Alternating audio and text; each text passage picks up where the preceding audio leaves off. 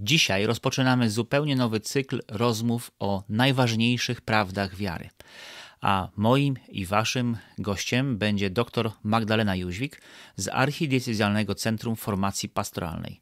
Doktor Jóźwik znana jest m.in. z prowadzenia w Polsce i za granicą szkoleń Dogmatyka dla każdego. Dzisiaj nasza pierwsza rozmowa, a rozmawiać będziemy o tym, co ma zrobić katolik, żeby nie zagubić się w gąszczu internetowych nauczań.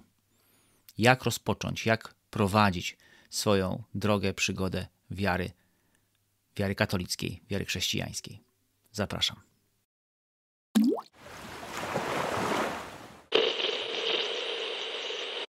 Czasy mamy takie, e, że wcale nie jest łatwo być dzisiaj wierzącym katolikiem. Chodzi mi o to, że jeżeli ktoś już jest wierzący, to bardzo łatwo jest no, zejść na manowce. Pamiętam y, lata na przykład 90. zeszłego stulecia, kiedy jeszcze nie było internetu, kiedy jeszcze nie było y, mediów społecznościowych. Y, I wtedy życie katolika było dosyć proste. To znaczy była niedzielna msza, jak ktoś chciał czegoś więcej, to wtedy miał do wyboru, nie wiem, ruch światło-życie, tyle. Życie było proste. I teraz, jeżeli ktoś e, dzisiaj mm, chciałby czegoś więcej, znaczy w jakiś sposób został dotknięty Bożą łaską e, i chciałby teraz w jakiś konkretny sposób iść drogą wiary, e, no to idzie przede wszystkim gdzie? No, trafia dzisiaj na YouTube'a, trafia dzisiaj do internetu i tam zaczynają się problemy. Dlatego, że tak jak powiedziałem, kiedyś nie było nic albo było prawie nic, a dzisiaj y, jest y, kiermasz, jarmark y, możliwości, jarmark propozycji. I w tym wszystkim niezwykle trudno jest się zorientować, co jest zdrową nauką, a co nią nie jest.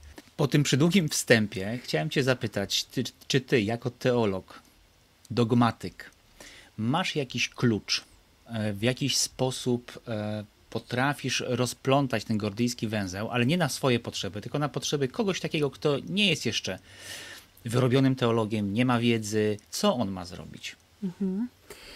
Wiesz co, jest na to odpowiedź, ale ona nie jest taka prosta, hmm, jakbyśmy chcieli, bo myślę, że chcielibyśmy takiej prostej instrukcji obsługi, prawda?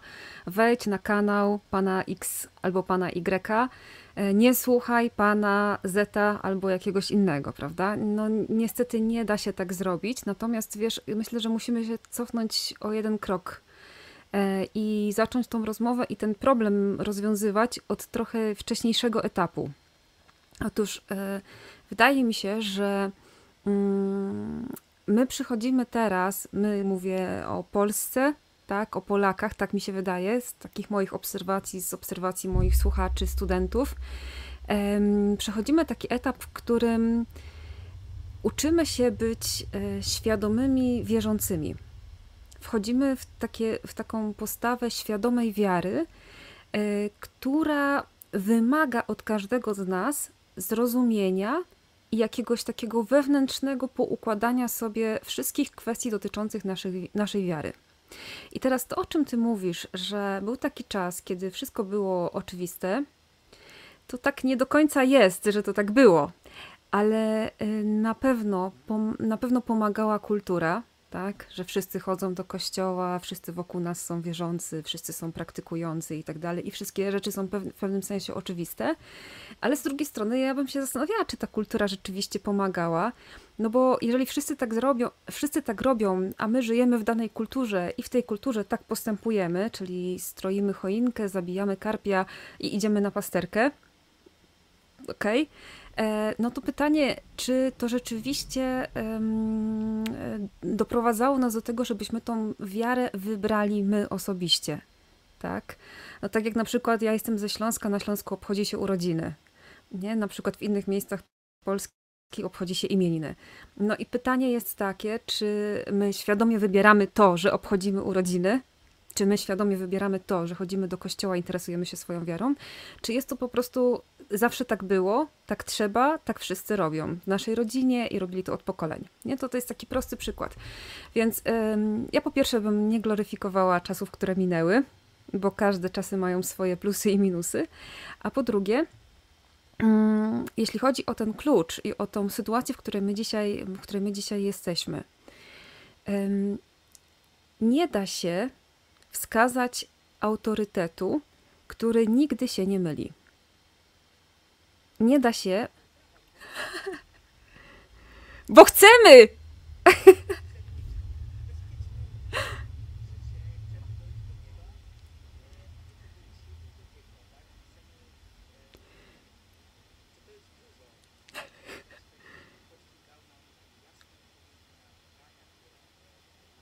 A widzisz. Widzisz, mhm, no widzisz, to, to są dwie różne kwestie. Ja powiedziałam, że nie da się wskazać autorytetu, w sensie jednego konkretnego człowieka, który, za którego głoszenie można być w 100% pewnym. To znaczy, że zawsze mówi wszystko poprawnie z nauczaniem Kościoła, że nigdy i nigdy się nie, że nigdy się nie pomylił i nigdy się nie pomyli, e, że jego wypowiedzi są w 100% precyzyjne, że wszyscy jasno i dokładnie zrozumieją, o co mu chodziło. Nie ma takiego człowieka. Po prostu nie ma i nie będzie i nie było. Każdy, kto głosi, ale jakby zejdźmy w kryzys i potem będziemy wychodzić w górę, dobra? Okej, okay, dobrze. Nie da się wskazać takiego człowieka, nie jest to możliwe e, i pogódźmy się z tym. W sensie pogódźmy się z tym, że tak, że tak jest, nie? Natomiast to, o czym ty mówisz, że chcemy mieć jasne odpowiedzi, że szukamy rozwiązań każdego naszego problemu, to po pierwsze, to nie są rzeczy, które się załatwia jednym zdaniem.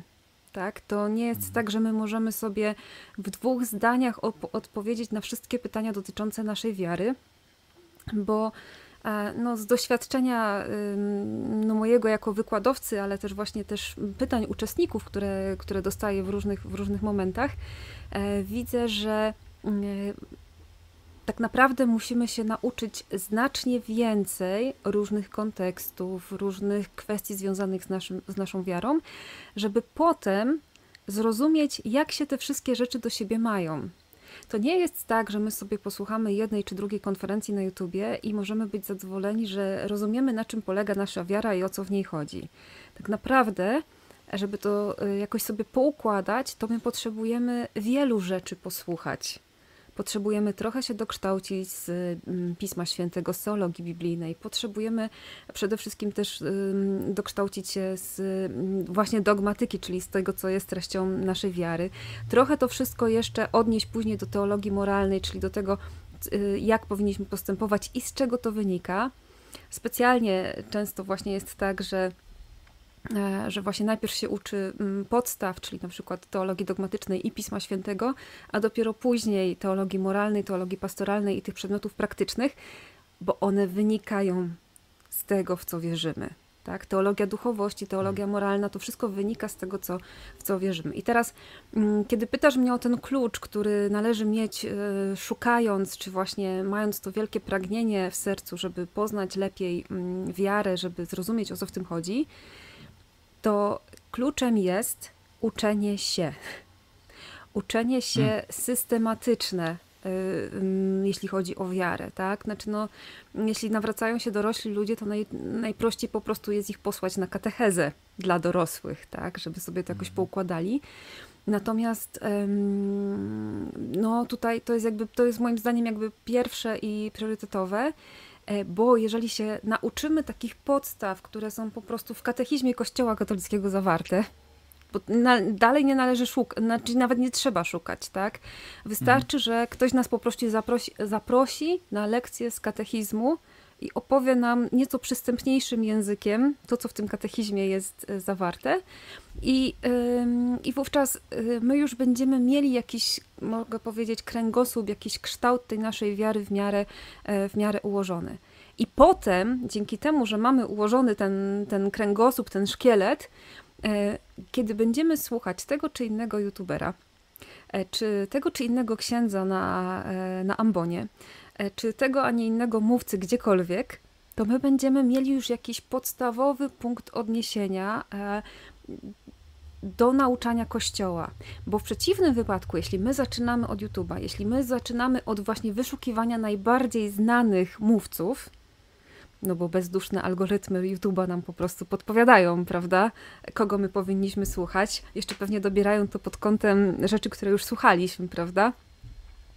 E, to, to my, jeśli my od tego zaczynamy, e, to y, jesteśmy narażeni na, na spotkanie z różnej jakości głoszeniem. Czasami jest to głoszenie dobre, zgodne z nauczaniem Kościoła, no a czasami no, ten czy drugi głoszący spał na lekcjach z dogmatyki, czy z Pisma Świętego i z teologii moralnej, czy z duchowości. No i z tego, że sobie przysnął albo tam gdzieś zapomniał, co tam było, no to po prostu opowiada różne rzeczy, które, no, których opowiadać nie powinien, tak? W sensie, że po prostu są błędem. I teraz co my mamy zrobić? Kluczem nie jest to, żeby wskazać listę tych, których należy słuchać i tych, których nie należy słuchać. Kluczem jest to, żebyśmy zdobyli fundament. Fundament dla nas wszystkich jest zawarty w katechizmie.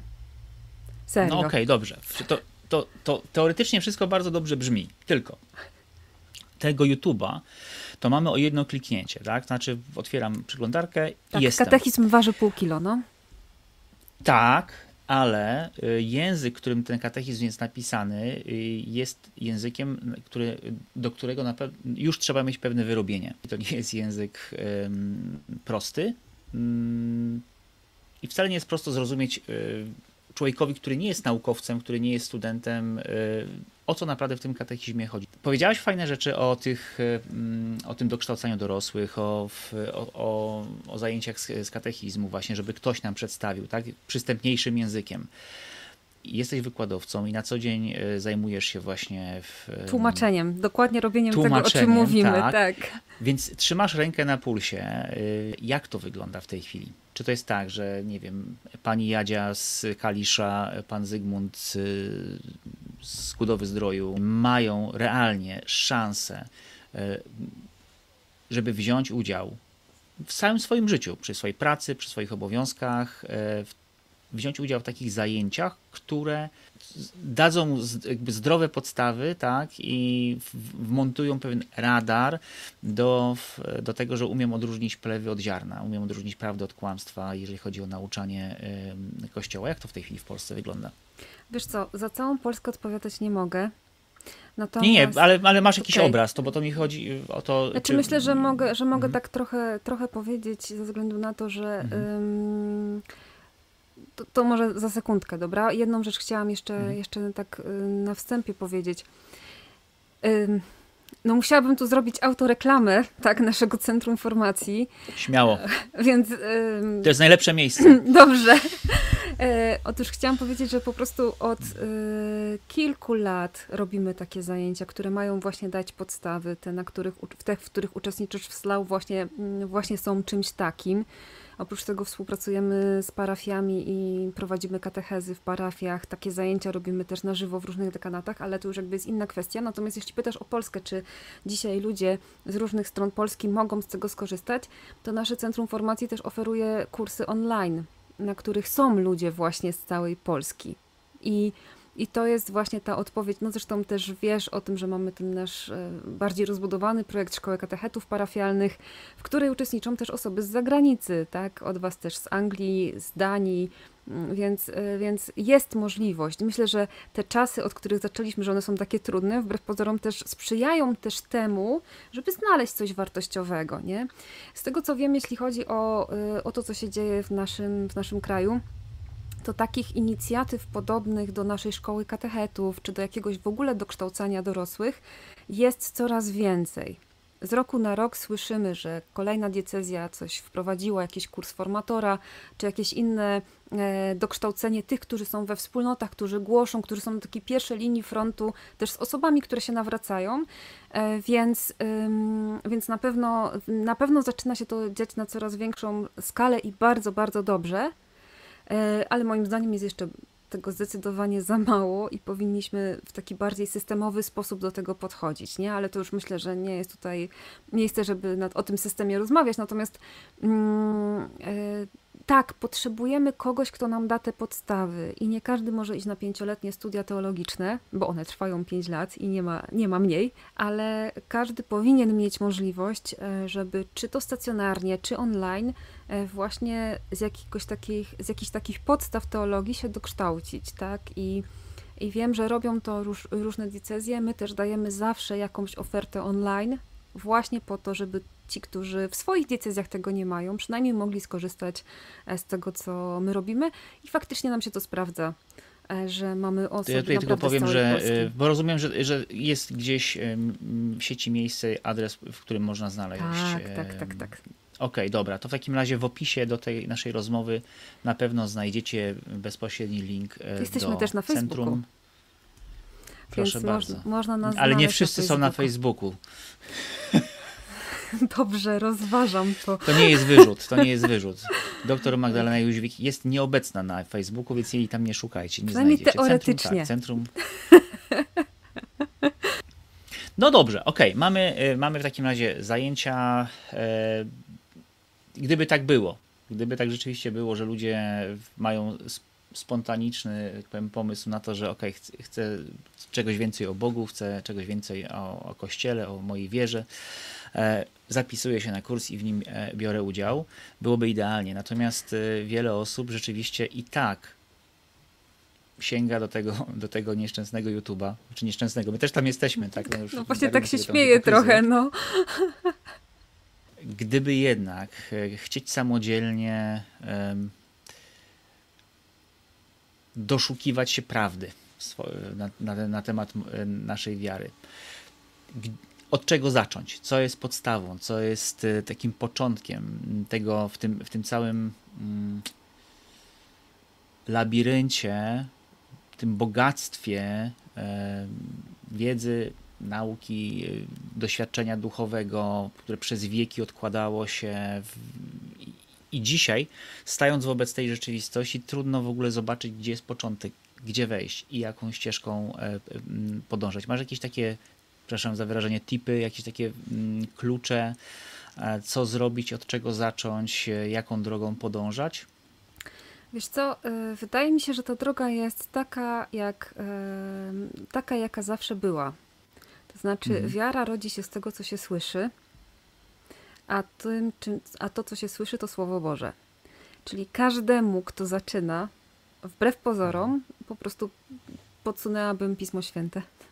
Podsunęłabym po prostu czytanie, czytanie Słowa Bożego, zachęciłabym e, do Ewangelii, e, a później. No właśnie, później... bo to od czego zacząć? Bo... Tak, tak, tak, e, od Ewangelii, od Ewangelii. Zdecydowanie od Ewangelii. Będziemy sobie pokazywać swoje Pismo Święte. Wiesz Proszę co, bardzo. ale tak wracając okay. do, mhm. do tego pytania, mm, to jest naturalna droga wiary, mhm. że człowiek zaczyna poznawać Jezusa, poznawać dzięki Jezusowi, czym jest chrześcijaństwo, i z tego czytania, z tego słuchania rodzą się kolejne pytania, które wymagają odpowiedzi. Mhm. I wtedy człowiek już potrzebuje wspólnoty, która mu pomoże po prostu przejść ten, mhm. ten etap. No wspólnoty tutaj właśnie mówimy też właśnie o wspólnoty, wspólnocie, która go e, przeprowadzi przez cały proces katechezy, która mhm. jest po prostu wyjaśnianiem, jakimś takim właśnie pomaganiem, by zrozumieć e, o co, o co chodzi właśnie e, w Słowie Bożym, jak to Słowo Boże należy interpretować, jak je Kościół mhm. interpretuje bo przecież ono najpierw zostało mhm. ogłoszone, a dopiero później spisane, prawda? Mhm. Więc to, że ono jest takie, a nie inne, jeśli chodzi o formę i o treść, to też przecież jest um, efekt tego, że ono przecież było najpierw głoszone. Więc um, od, tego bym, od tego bym zaczęła, bo od tego się rodzą pytania i z tego się rodzi konieczność um, uczenia się, wejścia głębiej, ja nie chcę, żeby to zabrzmiało, że uczenie się czegokolwiek o Bogu ma jakoś tak tylko zaspokajać naszą intelektualną ciekawość. Ja no myślę, właśnie. że każdy, każdy, kto jakoś tam przeżył mhm. taki głód Boga, taki, takie pragnienie, by wejść głębiej, by wejść bliżej w relację z Nim, to wie, że to jest po prostu jednocześnie i pragnienie e, ducha, i pragnienie, e, i pragnienie rozumu, tak? To znaczy, my chcemy mhm. kochać, być bliżej, ale jednocześnie poznać w takim wymiarze intelektualnym, nie? więc to ze sobą się absolutnie nie kłóci. Mm, więc kiedy ja mówię o tym uczeniu się, to nie chodzi mi tutaj o to, że wkuwamy na pamięć formułki dotyczące kim jest Bóg, tak, tak jak dzieci w szkole e, na religię się uczą na kartkówkę, tak. Nie, absolutnie nie o, nie o coś takiego mi chodzi. Chodzi mi o to, żeby po prostu e, zadawać sobie pytanie o to, kim jest ten ktoś, kto mnie pociąga. Zadawać sobie to mhm. pytanie i szukać na nie odpowiedzi. I my tej odpowiedzi nie znajdziemy sami. To znaczy, jeśli ktoś próbuje to znaleźć sam na własną rękę, bez wspólnoty bez kościoła, to nie znajdzie tej odpowiedzi. Ponieważ to właśnie Kościołowi, to właśnie wspólnocie zostało dane Słowo Boże i została dana wiara. Tak? I w sensie treści tego, w co wierzymy. I, i to Kościół musi nam po prostu pomóc, e, żebyśmy to przyjęli, zrozumieli i zaczęli tym żyć. Okej, okay, ale używasz słowa wspólnota. Ja ze względu na, na, własne doświadczenie automatycznie widzę małą grupę w kościele, taką wspólnotę, małą wspólnotę wiary. A widzisz, tak? a ja widzę akurat dużą grupę w kościele. No właśnie, no właśnie, bo to, to też jest kolejny taki problem, który jest, tak, że używamy pewnych słów, mhm. a rozumiejąc pod tymi pojęciami różne, e, różne rzeczy. To teraz moje pytanie jest takie, e, w jaki sposób Kościół, wspólnota, dobra, wspólnota, e, ma mnie nauczyć albo w jakiś sposób uczy mnie rozumienia pisma. Mhm. W takiej codzienności parafialnej ja nie widzę e, takiej sytuacji, w której ktoś mi wyjaśnia e, Pismo Święte.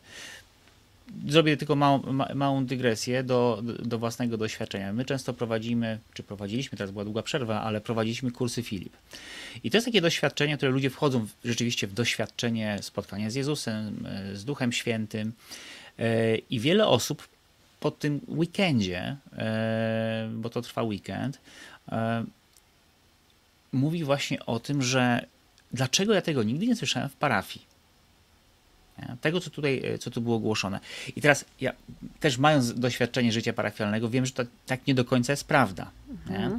Ale rozumiem, że chodzi o sposób głoszenia i chodzi też o pewną systematykę i również to, że, y, że to jest jednak w tym doświadczeniu parafialnym mocno rozwodnione. W różnych innych y, y, treściach jest to zanurzone i rzeczywiście człowiekowi niewyrobionemu trudno jest się w tym wszystkim zorientować, co jest treścią ważną, co jest mniej ważną, co jest najważniejszą.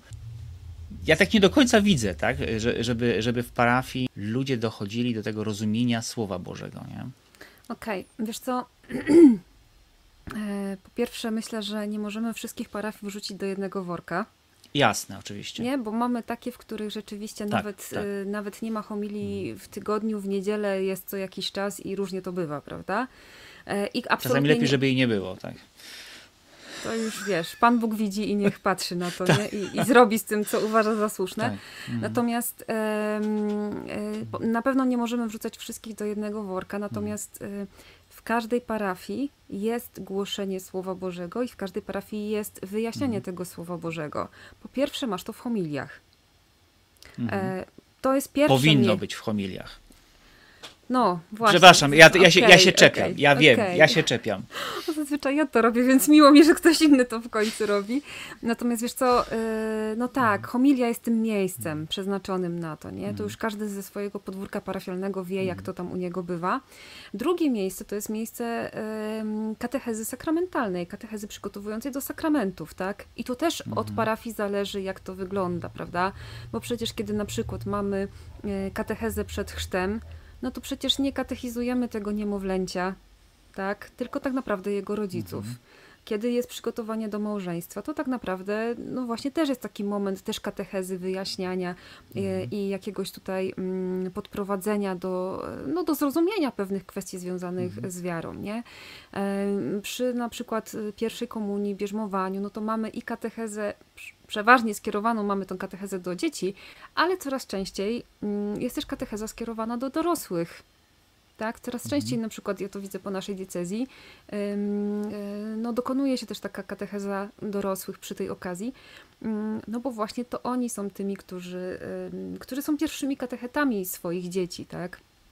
I mhm. e, oczywiście Myślę, że e, jest tego za mało że powinno być więcej. Tak? Ja pamiętam, jak zaczęłam pracę w synodzie, to moja praca zaczęła się od tego, że czytaliśmy uchwały pierwszego synodu diecezji katowickiej, żeby zobaczyć, jakie były pomysły, co zostało zrealizowane, a co umarło śmiercią naturalną.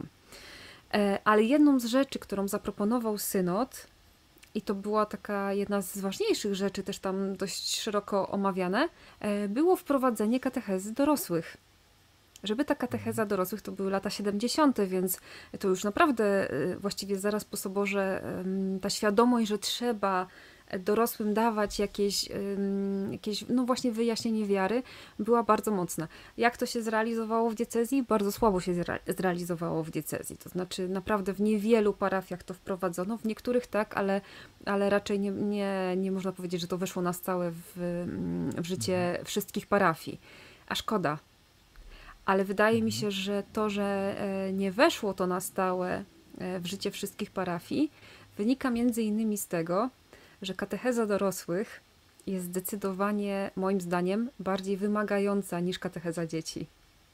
Wbrew pozorom. Ja wiem, co, że... Ja myślę, że to są dwie rzeczy, bo zgoda, ona jest bardziej wymagająca, tak? Ona y, człowiekowi, który już jest dociążony życiem po prostu, jakby dokłada kolejną rzecz i kolejny wysiłek.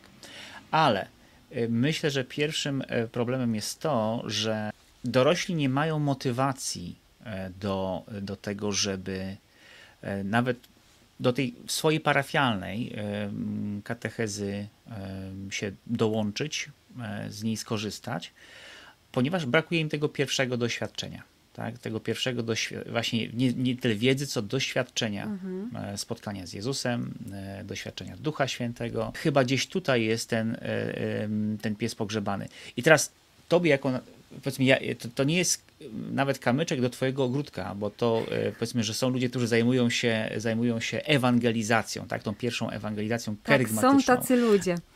Są tacy ludzie, tak, okej. Okay.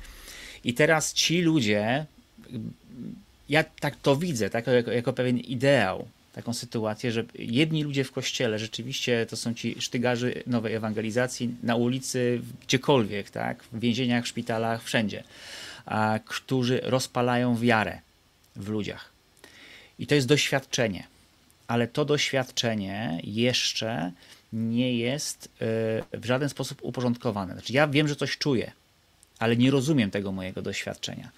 I teraz, jeżeli ten człowiek zewangelizowany właśnie nie jest wysłany do formatorów, żeby oni teraz coś z nim e, zrobili, to zaczyna się e, bardzo często nieszczęście takie, że no właśnie, ten człowiek nie idzie na żadną katechezę, nie korzysta z, z linka, który jest w naszym e, w opisie do centrum formacji um, i nie korzysta z tego, tylko wchodzi na tego nieszczęsnego YouTube'a i zaczyna słuchać, tak? I dokładnie to, co powiedziałaś, że oglądasz jedną bzdurę, ale YouTube już ci podsuwa następną, korzystając z wiedzy o tym, co oglądałaś e, e, wcześniej. I jeśli raz czy drugi zdarzy ci się obejrzeć niewłaściwą, czyli po prostu kłamliwą opowieść o tym, czym jest wiara chrześcijańska, katolicka, właśnie przez takie wykrzywione e, głoszenie, no to potem ciężko już z tej pułapki jest, jest wyjść. Wiesz co? Ja, ja się zastanawiam, jak, jak, tutaj, jak tutaj można coś zrobić na tym połączeniu. Bo ja widzę coś takiego, że jest powiedzmy ta e, właśnie grupa ewangelizatorów, którzy ewangelizują, ale potem też no, formują, ponieważ nie mają do kogo, e, do kogo mm, odesłać tych, tych zewangelizowanych. Tu nie ma systemu, bo jest i to, jest i to, ale to nie jest połączone. No. Wiesz co, tutaj jest chyba więcej rzeczy.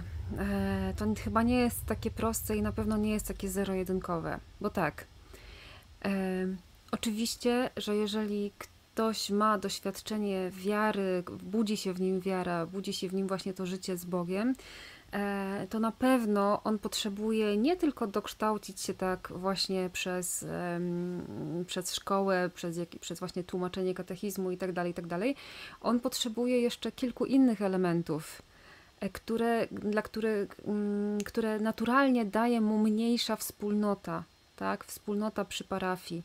E, I ja bym była daleka od tego, żeby takie osoby, które no świeżo co się nawróciły, po prostu tak to nazwijmy, e, odkryły, że chcą, że mają to pragnienie, e, żeby je odsyłać od razu tylko na mm, naukę katechizmu, bo to jest za mało. To jest jedna część. Na pewno to trzeba sobie poukładać, ale to nie, nie może być tak, że ten człowiek właśnie jest zostawiony sam sobie i teraz szukaj zrozumienia. On potrzebuje, żeby go wspólnota urodziła. Żeby mu wspólnota po prostu dała to doświadczenie właśnie wzrostu, żeby po prostu go urodziła jako chrześcijanina, tak? Bo to coś, co on przeżył, to jest dopiero początek tego życia, ale trzeba to życie tak, jak normalnie dzieci się rodzą, tak? To po prostu wiemy, że one już, już, już żyją, tak? Ale jest poród, i dopiero wtedy, y, wtedy przychodzą, e, przychodzą na świat. I teraz dokładnie tak samo jest z, z takimi osobami, które właśnie e, się nawracają. One potrzebują wspólnoty, przyparafialnej, w której doświadczą e, z jednej strony pogłębienia tego, mm, a może tak, doświadczą pierwszego głoszenia, tak, które będzie jakoś im pomagać zrozumieć to, co przeżyły. Po drugie, w którym e, ktoś, je ktoś ich wprowadzi mm, w modlitwę, w liturgię, w ogóle w całą tą przestrzeń mm, budowania relacji z Bogiem na tej płaszczyźnie właśnie takiej duchowej. No i po trzecie, że doświadczą po prostu relacji we wspólnocie doświadczą po prostu takiej naturalnej relacji z innymi, zobaczą chrześcijaństwo w praktyce. Tak? Zobaczą, co to znaczy żyć tym, co zostało mi ogłoszone. Oczywiście, e, znowu jesteśmy przy wersji idealnej. Wiemy, że nie ma wspólnot, e, w których wszystko to przebiega bardzo dobrze i idealnie, tak, że głoszenie jest bez zarzutu, że rzeczywiście ludzie wchodzą, tak, mają takie możliwości dojścia do takiego dojrzałego przeżywania wiary czy też, że to świadectwo jest powalające wręcz, jeśli chodzi o jakość i, i, i, wysokie standardy życia członków wspólnoty, bo to nie o to chodzi, żeby to było idealne. To nigdy nie będzie idealne i tutaj należy wziąć głęboki oddech i pogodzić się, że nie będzie.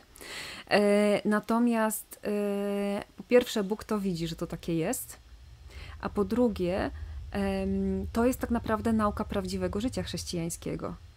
Bo my przez całe życie, kiedy jesteśmy w kościele, kiedy właśnie w kościele um, słyszymy nauczanie, ktoś nam głosi, kiedy w kościele um, uczymy się modlić, jesteśmy na liturgii, kiedy w, w, kościele doświadczamy wspólnoty, już mówię bardzo w takim szerokim wymiarze, czy to kościoła powszechnego, czy właśnie naszych parafialnych, e, parafialnych wspólnot, e, to tam zawsze coś nie gra. Zawsze coś nie gra, zawsze my coś źle zrozumiemy, albo ktoś nam coś źle powiedział, albo yy, no nie modli się zbyt pobożnie, tak? Yy, albo ta liturgia taka szybka, albo ta liturgia taka wolna, albo w tej wspólnocie wszyscy są, nie wiem, zbyt gorliwi, albo są za mało gorliwi i zawsze jest jakieś ale, nie? Ale y, człowiek, który doświadcza nawrócenia, musi przeżyć doświadczenie wspólnoty, bo wspólnota go wychowuje do tego, co to znaczy być chrześcijaninem. Jak się godzi ze sobą taka mm, paradoksalna rzeczywistość w życiu każdego człowieka, w życiu chrześcijanina. E, paradoksalna rzeczywistość to znaczy świętość i grzeszność. Hmm. Że z jednej strony my doświadczamy tego nowego życia w Chrystusie, a z drugiej strony to się wszystko rozbija o naszą słabość, ale też o słabość naszych wspólnot, nie? I e, ja jestem naprawdę bardzo, bardzo daleka od takiego lamentowania, że och, nie ma tego, nie ma tamtego, nie ma idealnie, nie ma czegoś tam. Ja rozumiem, że my musimy zauważyć te braki i w miarę możliwości wychodzić z nich, wychodzić naprzeciw i nawracać się po prostu, tak? E, jako też wspólnota Kościoła, ale z drugiej strony naprawdę weźmy sobie głęboki oddech i, I, pamiętajmy, że zawsze będziemy grzesznikami, że zawsze nam będzie czegoś brakować. I to nie jest zachęta do tego, żeby się położyć i nic nie robić. To jest zachęta mhm. do tego, żeby nie patrzeć na tą przestrzeń wiary i wspólnoty i naszego bycia w kościele i też wszystkich działalności kościoła w taki neurotyczny sposób, tak? Że po prostu mhm. mm, ciągle szukamy tych braków, ciągle się skupiamy na tym, czego nam brakuje. No właśnie, ale będzie nam brakować nie? Będzie nam, mhm. będzie nam brakować. No i kiedy rozmawiamy o takim początku, o takich, o takich samych początkach, kiedy ktoś się nawraca, e, to ewidentnie on potrzebuje być y, tak jak każdy z nas, tak jak każdy z nas w naszym życiu takim naturalnym, tak samo w życiu wiarym, wychowanym, po prostu urodzonym i później wychowanym w wierze. Nie? To się nie dokonuje przez nawet y, weekend kurs, kursu Filip, u nas w mhm. Polsce to się nazywa Nowe Życie. U, nie wiem, u was się nie zmieniła nazwa? To, jest, to, już, to już się, tak powiem, pomnożyły różne rzeczy, A, bo okay. jest y, kurs Filip, jest kurs Nowe Życie, jest y, kurs y, Wypełnienie. On ma już mnóstwo różnych nazw, ale cały czas chodzi o to samo. Okej, okej. Okay, jest... okay. No w każdym razie, że mhm. nie da się tego zrobić przez kurs, tylko przez sam kurs Filip, czy nawet przez jakieś mhm. doświadczenie, przez jakieś akcje ewangelizacyjne, czy nawet właśnie takie głoszenie na ulicach. To jest dopiero moment, kiedy człowiek się obudzi ale potem musimy mhm. go wychować. I tym najlepszym sposobem na wychowanie, na urodzenie i wychowanie chrześcijanina e, jest wspólnota. I my z naszego doświadczenia i, myśl, i polskiego, i myślę, że waszego angielskiego też, wiemy, że potrzebujemy w parafii małych wspólnot, tak?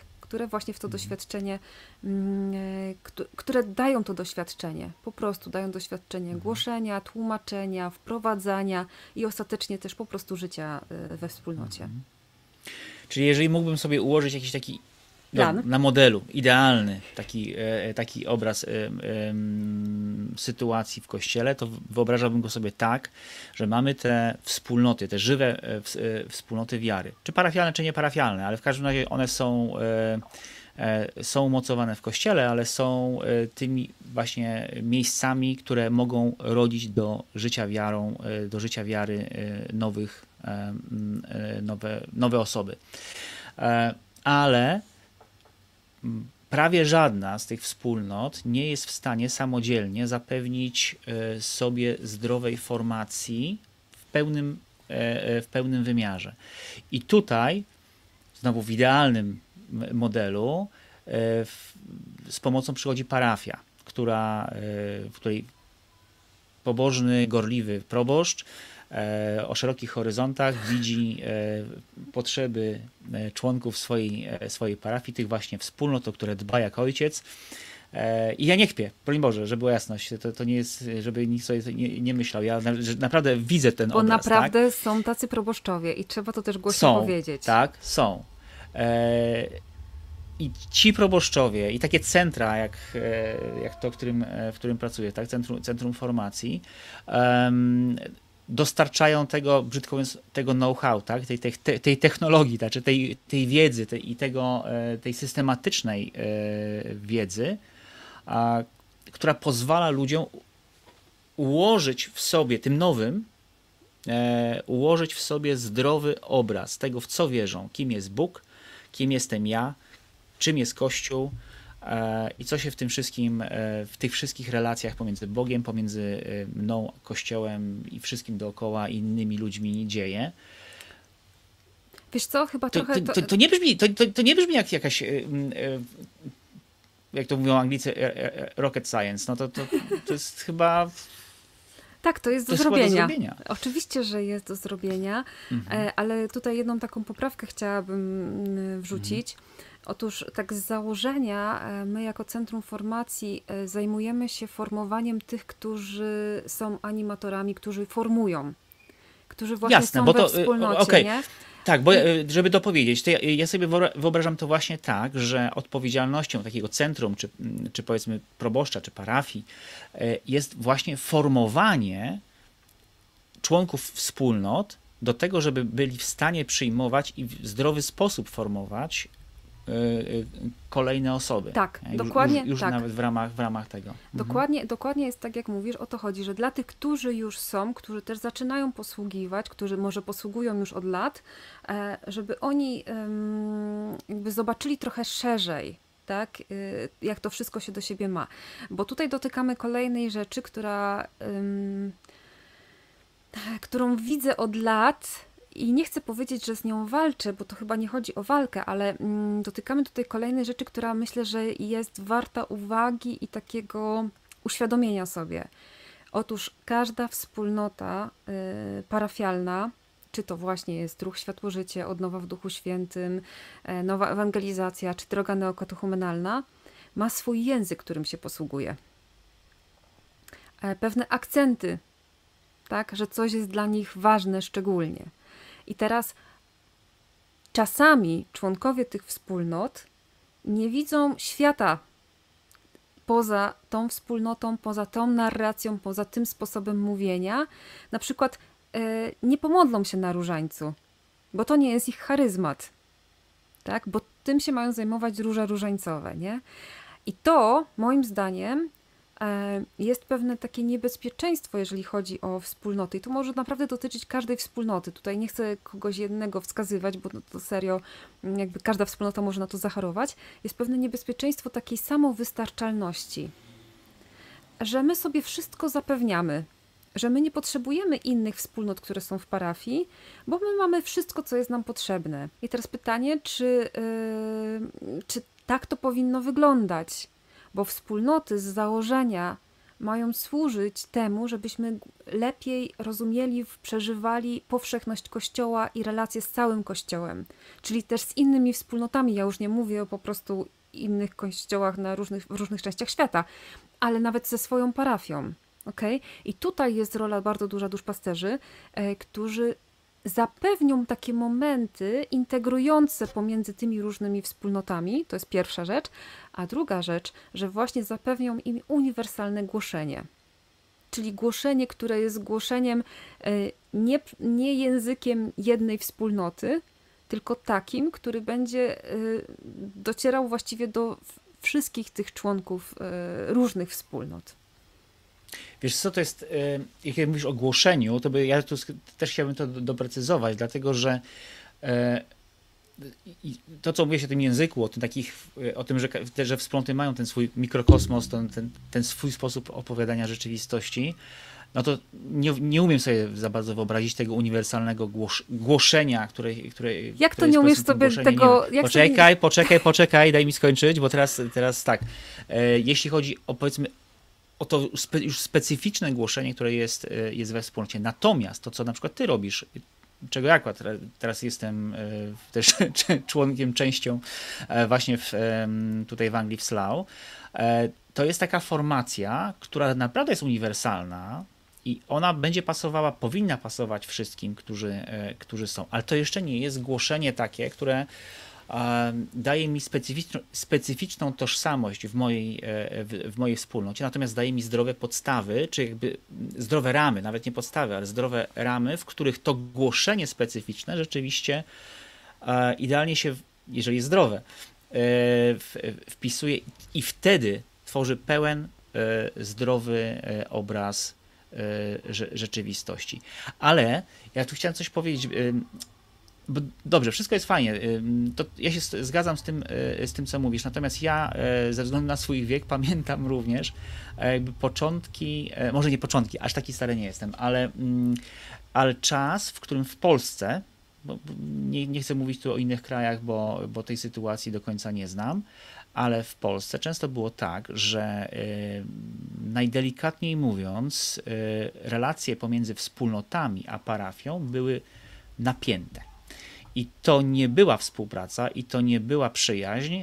Często było tak, że maksimum tego, co można było w parafii uzyskać, to był kluczyk od, y, od salki i możliwość y, spotykania się. Ja sam jestem w stanie z własnego doświadczenia opowiedzieć mnóstwo historii o tym, jak e, ta relacja wspólnota, parafia wyglądała bardziej jak właśnie walka, a nie, jako, nie jak współpraca czy przyjaźń i wiele osób, czy wiele wspólnot gdzieś nosi e, bagaż tych, tych doświadczeń do dzisiaj. Ja nie muszę nawet daleko szukać dzisiaj, bo mamy też takie sytuacje w Anglii, kiedy mamy na przykład e, księdza, czy księży, czy osoby, które e, zwyczajnie w sposób wrogi odnoszą się do, do, do istniejących wspólnot. Więc my sobie opowiedzieliśmy o fajnym modelu i on, e, on powinien działać, natomiast to chyba co mocno się kładzie cieniem na tej rzeczy, idealnej rzeczywistości, to jest historia e, i mentalność. I ja tu absolutnie nie chcę e, mówić tak, że super, że wspólnoty są niewinne, a winni są proboszczowie, księża i biskupi w ogóle w hierarchia, mm, ale chyba jest rzeczywiście dużo tych, tych obciążeń obciążeń przeszłości, które kładą się jakoś na, na, tych, na tych relacjach. Wiem, że to się zmienia, że są nie tylko parafie, ale całe diecezje, w których, w których to się radykalnie zmienia, ale wydaje, wydaje mi się też, że to chyba wymaga dużo czasu. Nie wiem, czy wręcz nie wymiany pokoleniowej, żeby, żeby pewne rzeczy się zmieniły i żeby taki model E, mógł funkcjonować. A wiem, że może, bo chociażby ta parafia w Slough, o której tutaj mówimy, wspominamy, jest chyba e, dobrym, żywym, e, konkretnym przykładem takiej parafii, której wspólnoty odnajdują swoje miejsce i, i, i są karmione i, w, i, czują się u siebie. Nie? Tak i w tym miejscu możemy tylko pozdrowić proboszcza. Tak. Chyba tylko to możemy zrobić. Mhm. Wiesz co, y, na pewno jest coś w tym, o czym mówisz. Na pewno tych doświadczeń nie brakuje różnym, różnym wspólnotom, różnym osobom, że, mhm. Mm, że tej troski nie było. Znaczy, jedyna rzecz, która mi tak przychodzi do, do głowy, kiedy ciebie tak słuchałam w tej, w tym, w tej kwestii, no to pytanie o to, y, do czego wychowywaliśmy jako Kościół przyszłych prezbiterów. Tak? To jest to pytanie, jaki, jaka wizja duszpasterza towarzyszyła formacji seminaryjnej w latach 80., 90., 2000, tak? Kogo my chcieliśmy przez seminarium wychować? Kiedy mówię kogo chcieliśmy, to mówię po prostu jako, kogo jako Kościół, jako cała wspólnota chcieliśmy, mm, mm, chcieliśmy wychować e, i jakie do tego dobraliśmy narzędzia. Tak? No bo to tak jest. Jeżeli mamy jakąś wizję, mamy jakiś cel, to potem dobieramy do tego środki i robimy realizację, tak? Jakiś plan realizacji.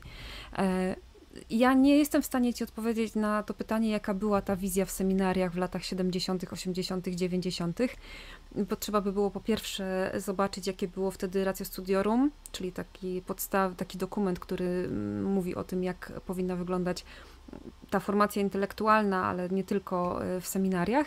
E, drugą rzecz, którą trzeba by było sprawdzić, to trzeba by było sprawdzić po prostu um, życie, po, znaczy życie, no zapis, e, jak wyglądała to formacja już w poszczególnych seminariach, tak?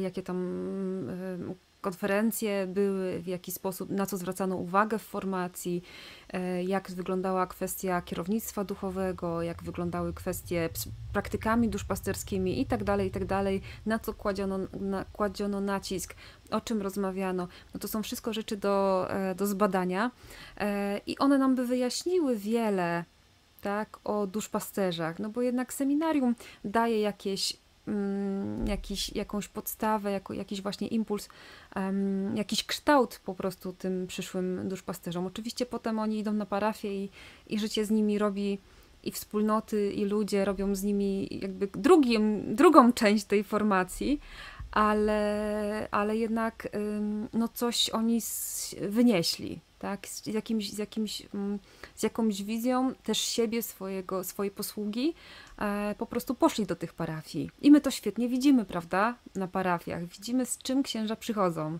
z jakim nastawieniem. I to widać w takich bardzo prozaicznych sytuacjach, prawda? Chociażby w ich zachowaniu, w ich jakimś takim podejściu do ludzi.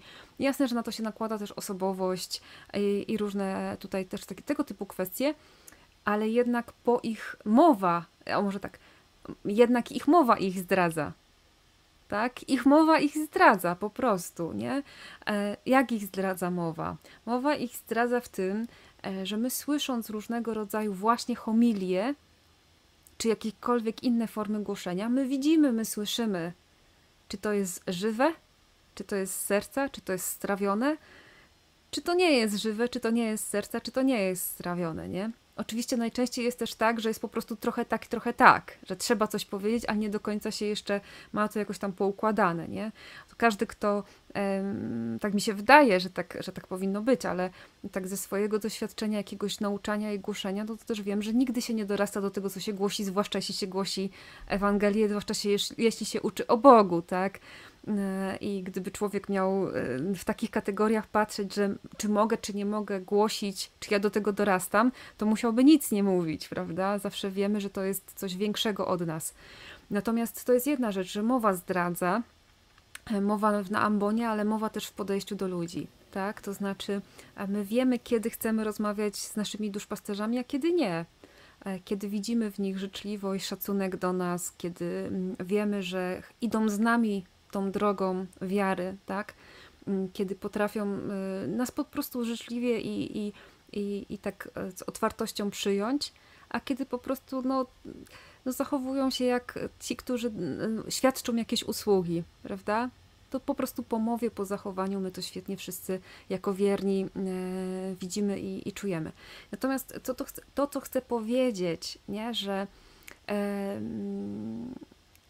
że, że też ten, ta kwestia um, tego, jak księża patrzą na wspólnoty, jak patrzą na parafie, jak patrzą na wspólnoty w parafii, wspólnoty w parafii, parafia w kontekście diecezji, diecezja w kontekście kościoła, um, no to są rzeczy, które, um, które raz, że w pewnym sensie wynoszą z seminarium, a dwa, że które, tak mi się wydaje, na takim poziomie w ogóle kościelnym, to są rzeczy do, mm, do wzięcia na warsztat formacyjny. Tak? Bo to nie tylko trzeba się nauczyć na eklezjologii, że diecezja jest częścią Kościoła Powszechnego, mm, to trzeba jeszcze e, formacyjnie przepracować e, zarówno wśród y, duszpasterzy, takich pierwszych na froncie, ale też wśród biskupów, ale też później wśród świeckich formatorów, wśród tych, którzy mm, są zaangażowani E, żebyśmy sobie uświadomili właśnie te połączenia, a przede wszystkim to, że gramy w jednej drużynie, że tak tutaj się piłkarsko odniosę, że, e, że ta teoria o tej relacji pomiędzy Kościołem powszechnym a Kościołem lokalnym, później o relacji pomiędzy e, biskupem a parafiami, że to wszystko ma swoje zastosowanie w praktyce i że ta teoria jak to mówił ksiądz Blachnicki, naprawdę działa na, prakty na praktykę. Nie? To znaczy, um, jeśli my sobie to dobrze poukładamy tak wewnętrznie, w sensie naszej relacji do wspólnoty Kościoła, e, to później rzeczywiście to zmienia nasze podejście i zmienia nasz sposób funkcjonowania właśnie we wspólnotach, w parafii. Mm, ja zawsze to, jak tylko miałam okazję mówić cokolwiek do księży, do duszpasterzy, to zawsze to podkreślam i, i mówię, że mm, ksiądz na przykład zajmuje się trzema, trzema albo czterema wspólnotami w parafii.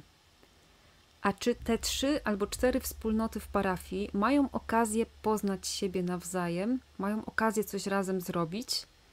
Mają okazję usłyszeć siebie nawzajem. I to jest właśnie to, że czasami księża patrząc ze swojej perspektywy, tak, no ja wiem, co się dzieje w tych wspólnotach. Ja ich znam, ja wiem, że ten jest z tej wspólnoty, ten jest z tamtej, bo, bo posługują właśnie kilku wspólnotom. Ale pytanie jest takie, czy te wspólnoty ze sobą mają okazję się spotkać? Czy te wspólnoty ze sobą mają okazję pracować razem, nie? Bo to dopiero uczy takiej otwartości na parafię, to uczy otwartości na Kościół powszechny. To jest, taki, to jest takie naturalne, to jest taki naturalny, takie, taka naturalna konsekwencja e, dorastania do, do życia w Kościele. Po prostu to jest naturalna konsekwencja dorastania do życia, e, do życia w Kościele, w Kościele jako całości, jako Kościele powszechnym. E, I to jest moim zdaniem taka rzecz, która wymaga formacji właśnie i wśród duszpasterzy, i to wielu, wielu lat formacji, bo tutaj rzeczywiście musimy sobie wiele różnych wątków e, omówić. No a z drugiej strony, że wymaga to takiej formacji później albo równocześnie, albo razem z duszpasterzami, swoją drogą nie ma problemu, żeby to też robić razem, e, wśród świeckich liderów, tak, odpowiedzialnych za wspólnoty, bo to już jest takie bardzo, bardzo praktyczne, to jest to, o czym ty mówisz, o tym, że mamy pewne elementy, ale one nie stykają. One nie stykają, dlatego że nie ma relacji i nie ma tego szerszego horyzontu i nie ma tej pogłębionej formacji e, i intelektualnej, i duchowej e, tych, którzy za te wspólnoty, czy to jako duchowni, czy jako świeccy odpowiadają. Na dzisiaj trzeba być e, nastawionym na to, że e, to, o czym powiedziałaś, nie ma tego ideału i nigdy pewnie nigdy nie będzie, tak? Znaczy, nie będzie. Będą, będą tarcia, będą trudności. Musimy poczekać na paruzję. Doczekamy się. przyjdzie ten dzień. Wiemy, że przyjdzie, ale do tego czasu e, po prostu e, te, te napięcia są częścią, tak, z, z nierozerwalną e, tej rzeczywistości kościelnej. Mamy ten ideał zapisany w piśmie, mamy ten ideał, który umiemy sobie, e, sobie wyobrazić, ale żyć musimy w tych realiach z takim proboszczem, z takim biskupem, e, z takimi braćmi i siostrami w małej wspólnocie, z takimi parafianami, taką panią organistką e, i tak dalej, i tak dalej. Wybrzmiały chyba pewne rzeczy istotne dla, dla, tego, dla tego początku, tak? Znaczy wybrzmiało na pewno to, że miejscem rodzenia, wzrostu jest wspólnota. Tak? Znaczy, że cokolwiek by się nie działo, to nie YouTube jest miejscem wzrostu, to wspólnota realna, żywa, złożona z e, prawdziwych ludzi. Z prawdziwych grzeszników. Jest, tak.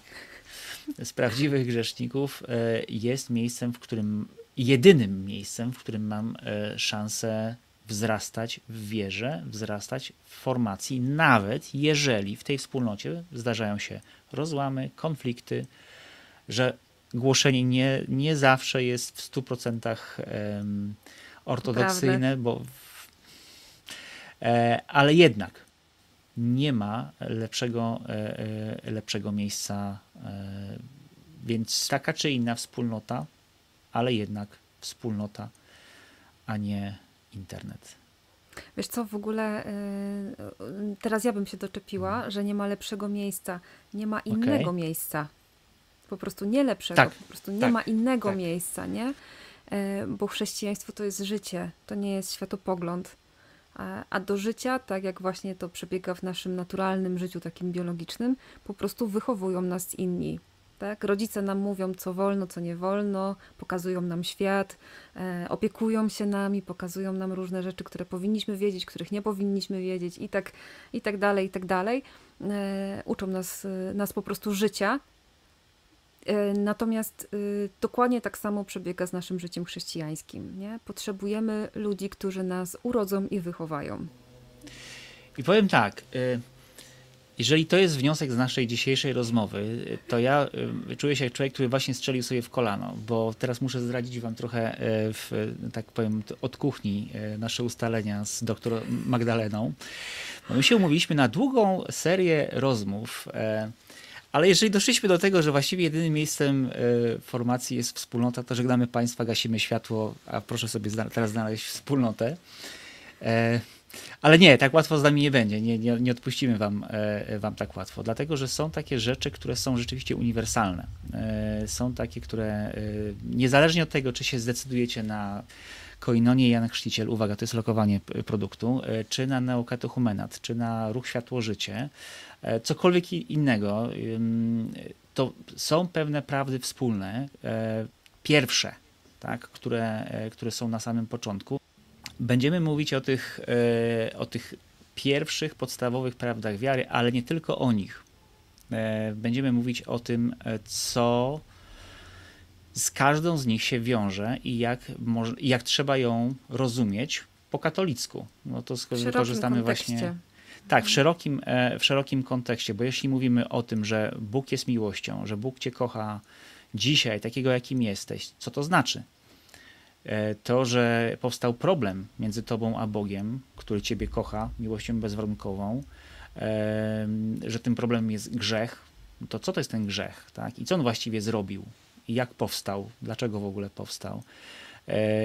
Jeżeli pojawiło się rozwiązanie tego problemu, tym rozwiązaniem jest Jezus Chrystus, to to co on właściwie zrobił? Znaczy zbawił nas, czyli co zrobił? I tak dalej, i tak dalej. To jest wszystkie, wszystkie te rzeczy, które wydają się, wydają się oczywiste, a może się okazać, że wcale oczywiste nie są, bo rozumiemy tymi słowami bardzo, bardzo różne rzeczy i o tym będą nasze następne spotkania i na nie serdecznie zapraszamy, niezależnie od tego, skąd jesteś, z jakiej wspólnoty albo ym, na jakim etapie swojego życia wiary jesteś.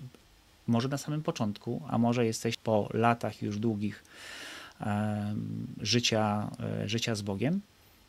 Te spotkania są dla Ciebie, te rozmowy są dla Ciebie, bo na pewno dowiesz się czegoś nowego, czegoś ciekawego.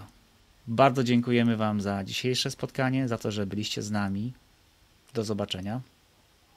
Do zobaczenia, dziękuję bardzo.